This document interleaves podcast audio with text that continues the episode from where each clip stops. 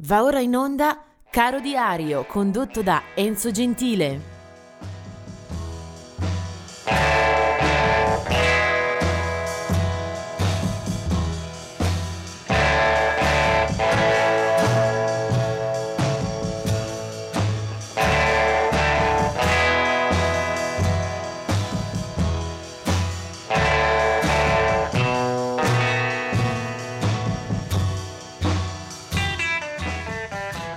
Oggi è il 20 luglio, anche oggi c'è una bella sequenza di artisti da ricordare. Uno è Roy Hamilton, morto nel 1969. Eh, Ray Hamilton, un personaggio con eh, una carriera magari non lunghissima, però tra fine anni 50 e primi anni 60 ha la sua vocalità eh, coperto diverse parti delle classifiche con numerosi hit. Eh, Roy Hamilton è un, un, artista che magari in Italia non abbiamo conosciuto bene, ma alcune sue canzoni, pensate You'll Never Walk Alone, eh, sicuramente tornerà eh, nelle nostre memorie. Del 2014 eh, la morte di Dieter Moebius, eh, un musicista eh, di area elettronica d'avanguardia, ha collaborato molto in passato anche con Brian Eno.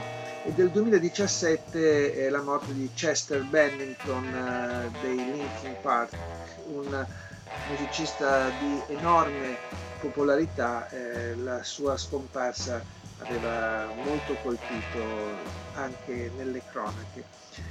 Veniamo poi invece a coloro che sono nati in questa giornata del 20 di luglio. Del 1935 è la nascita di Sleepy LaBeef, un artista eh, noto per la sua militanza nel campo del rock and roll e del rockabilly d'oltreoceano, poi eh, morirà nel dicembre del 2019. Del 1945 ci sono due nascite, una è quella di John Lodge dei Moody Blues, formazione inglese eh, popolarissima a fine anni 60 e poi con una eh, lunga storia anche a seguire.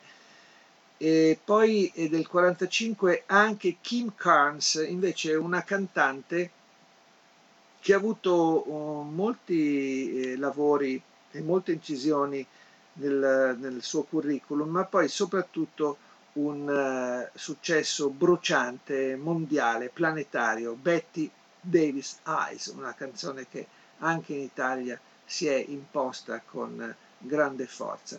1946 è la nascita di John Helmond, eh, lo abbiamo visto eh, al fianco e nella band eh, di John Mayall e anche per alcuni dischi con eh, John Mark, erano un duo eh, molto apprezzato, Mark Hermond.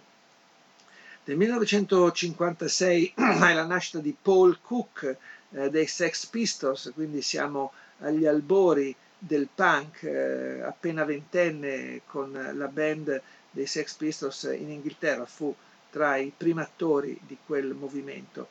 E poi del 1958 è la nascita di Mike McNeil dei Simple Minds, mentre decennio successivo eh, due formazioni molto note, capitali per la storia del grunge, del 1964 la nascita di Chris Cornell dei Soundgarden, mentre del 1966 è la nascita di Stone Gossard dei Pearl Jam. L'artista che invece per questa giornata ho voluto eh, mettere sotto eh, la lente di ingrandimento è Carlos Santana che nasce in eh, Messico nel 1947, il 20 luglio, poi crescerà eh, musicalmente, artisticamente in quella di San Francisco. Carlos Santana è uno dei musicisti eh, più longevi e più produttivi nella storia del rock.